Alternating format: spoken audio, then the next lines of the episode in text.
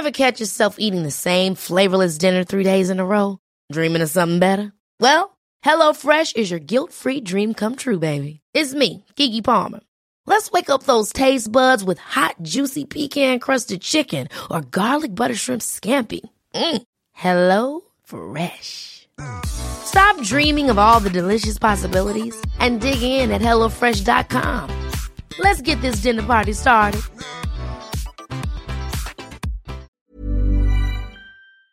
Welcome to the Heredity Podcast. If you missed the last episode and are starting to think that I sound a lot less like Dr. James Burgon than you were expecting, then that's because James has left the podcast after a glorious five year tenure and handed the reins to me, Mike Pointer. I've made a few Heredity cameos over the last few years, and in my first episode as solo host, I'm welcoming back Anna Hewett, who I've actually interviewed once before after she won the Student Talk Prize at last year's pop group meeting. Hi Anna, how's it been going over the last year and a bit? Hiya. Yeah, good, thank you. Yep, in final year of PhD, so that's going well. Well, I know that you've been busy. You've got this new paper out, and it's all about runs of homozygosity. What do we need to know about them before we can understand the paper? Well, they're a really good measure of inbreeding. That's what they've been used for most of the time. The genomic data that you used are from the red deer population on the Isle of Rum. What is it that's special about this population? So, I think last year it was the 50th anniversary of this study population on the island of Rum. And they're an individually monitored. So, like, we tag all of the individuals that are born. We know how many how many offspring they have. We know the date that they're born, usually the exact date when they die, and loads of other phenotypes such as uh, birth weight, all going back like 50 years. So it's a really amazing data set, and you can use it for so many different things. And I think we're at 180 publications. so there's a lot of questions to be asked and answered using this population. Okay, cool. It sounds like a really nice project to be involved with. Yeah, I'm super lucky. Like so many things, people were like, "Oh, how did you know to do this?" And I'm like, "Uh, people did it like 20 years ago." where they're like, How did you get this data? And I'm like, Someone else did it five years ago, and I'm just building on their stuff. But that's how it works. It's good. So, as you say, you're building on this existing body of work on this system. What was it that you wanted to add with this new study? So, for the first time, I actually looked at runs of homozygosity. So, inbreeding has already been looked at in the population, um, but using other methods. But yeah, since then we've had the red deer genome sequenced, which has then allowed us to look for runs of homozygosity. And I, I guess, first year of my PhD and second year, I got like a little bit obsessed with these things called runs of homozygosity hotspots, which were in lots of papers, and they're basically regions where runs of homozygosity are particularly common in the population. So where lots of individuals have a run of homozygosity. So, where lots of individuals happen to be inbred at this particular point in the genome. And I just got really interested in what was causing them. And so, a lot of cattle studies were saying that, rightly so, that these areas were sites of selection because in milk cattle, they were finding lots of runs of homozygosity in areas where there were milk yield genes or genes relating to milk yield. So they attributed these runs of homozygosity hotspots to selection effects, where it's like beneficial to be homozygous, which makes total sense. And I sort of started wondering whether it could be the same thing in a wild population, because it's always exciting to look for sites of selection. yeah, I guess naively in like in first year, I was like, yeah, I'm going to find a site of selection. It's going to be great. I slowly kept uncovering more and more reasons of what could cause these runs of homozygosity hotspots and just wanted to investigate which of those factors could be causing the hotspots in the deer. Great. So, how did you set about trying to do that? So, I guess broadly, I so there are lots of different things that can affect the runs of homozygosity, but I like the distribution of them in the genome. But the main ones that I focused on were selection recombination and population history effects. So, to start with, to look at population history, I actually had another population of red deer that were in Argyll, so just West Scotland. So, they're not on an island and they're free roaming. So, have it obviously a different population history to an island population. I then also looked at, so to look at recombination rate, I had a, a linkage map which uh, was created by uh, my supervisor. So these are like the centimorgan positions. So I've got a map for the centimorgan positions and a map with the base pair positions. So like two SNPs that are in LD with each other, they will have different base pair positions, so different like physical positions, but they have the same centimorgan position because they're in LD. So that kind of I guess, tricks the algorithm or the searching algorithm into kind of cutting off the run of homozygosity at that point and then takes into account recombination rate basically. And that was a method proposed by Marty Kardos, I think, or at least that's where I saw it first. I thought that was a really cool way of sort of accounting for recombination to see whether it's having an effect.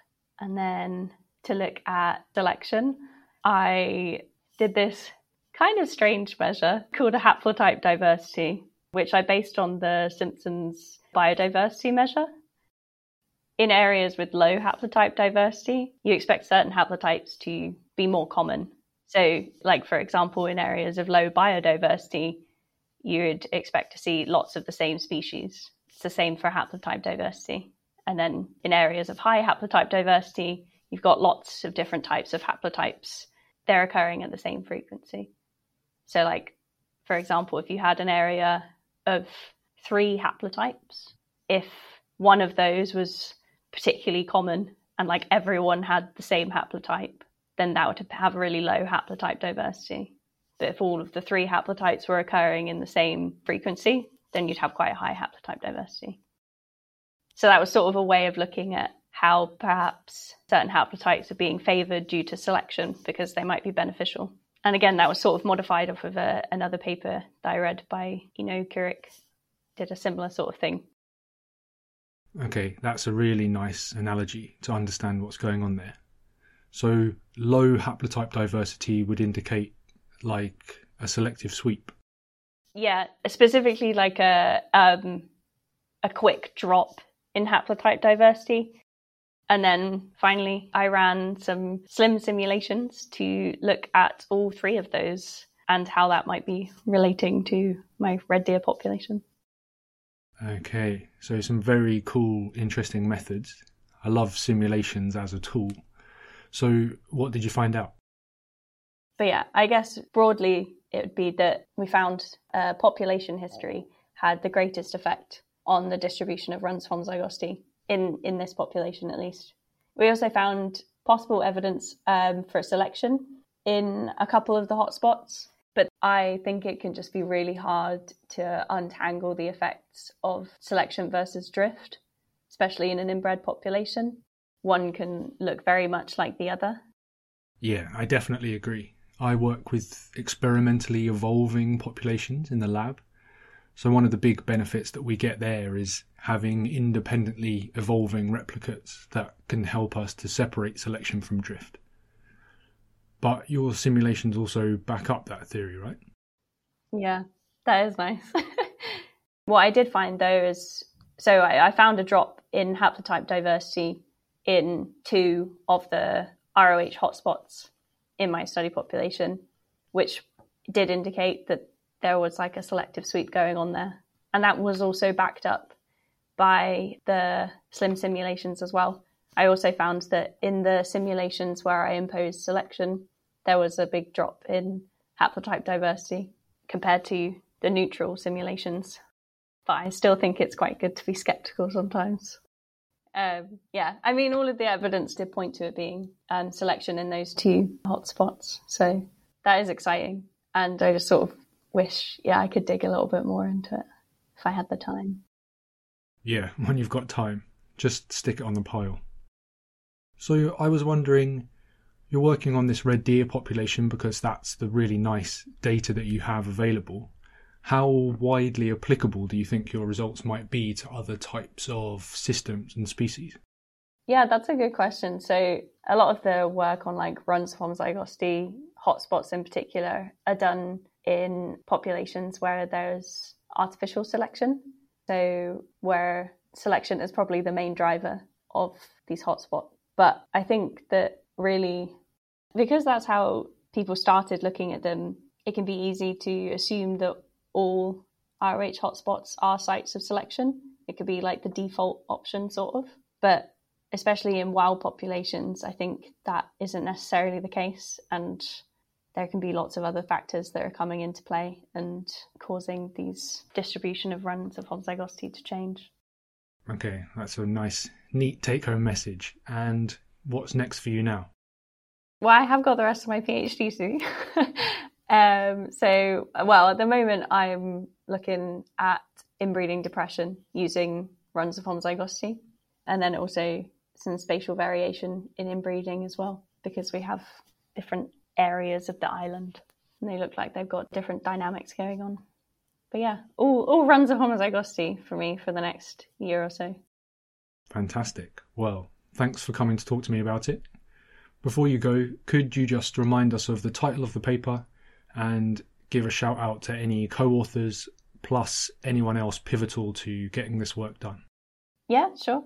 So the title is Selection, Recombination and Population History Effects on Runs of Homozygosity in Wild Red Deer. And um, yeah, big shout out to both my supervisors, uh, Susan Johnston and Josephine Pemberton, and also to Martin Stoffel and Lucy Peters. Helped me a lot with all of the analysis. Thanks for joining me, Anna. It's a really nice paper. I hope that this will spur people on to go and read the details. Thank you, and thanks for inviting me back on. That's really great.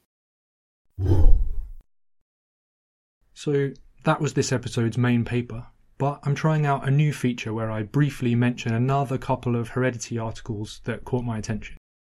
This time on the theme of how native species can be affected by domestic animals being kept nearby when they manage to escape and mate with wild populations. Firstly, De Jong et al. have analysed samples from wild boar across Europe and find that there are strong signatures of recent hybridisation with domestic pigs, as well as human caused population fragmentation and inbreeding. However, the older natural population structure is still detectable and indicates how Europe was recolonised after the last glacial maximum.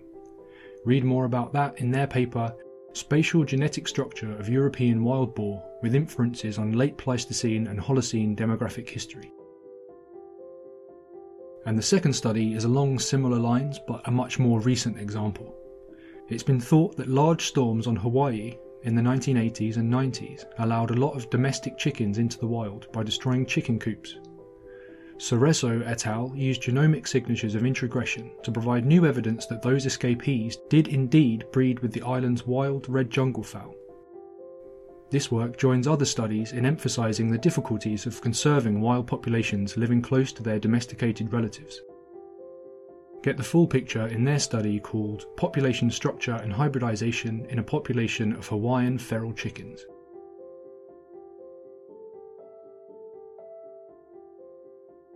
All of the papers mentioned today can be found on the Heredity website. That's nature.com forward slash HDY. And while you're there, you can also check out how to submit your own papers to the journal. Heredity is the official journal of the Genetic Society. You can subscribe to the Heredity podcast wherever you get your podcasts, and you can follow us on Twitter at Heredity Journal. If you want to get in touch with me directly, drop an email to hereditypodcast.gen at gmail.com. I'm Mike Pointer, and thanks for listening. Ever catch yourself eating the same flavorless dinner three days in a row? Dreaming of something better? Well, HelloFresh is your guilt free dream come true, baby. It's me, Keke Palmer.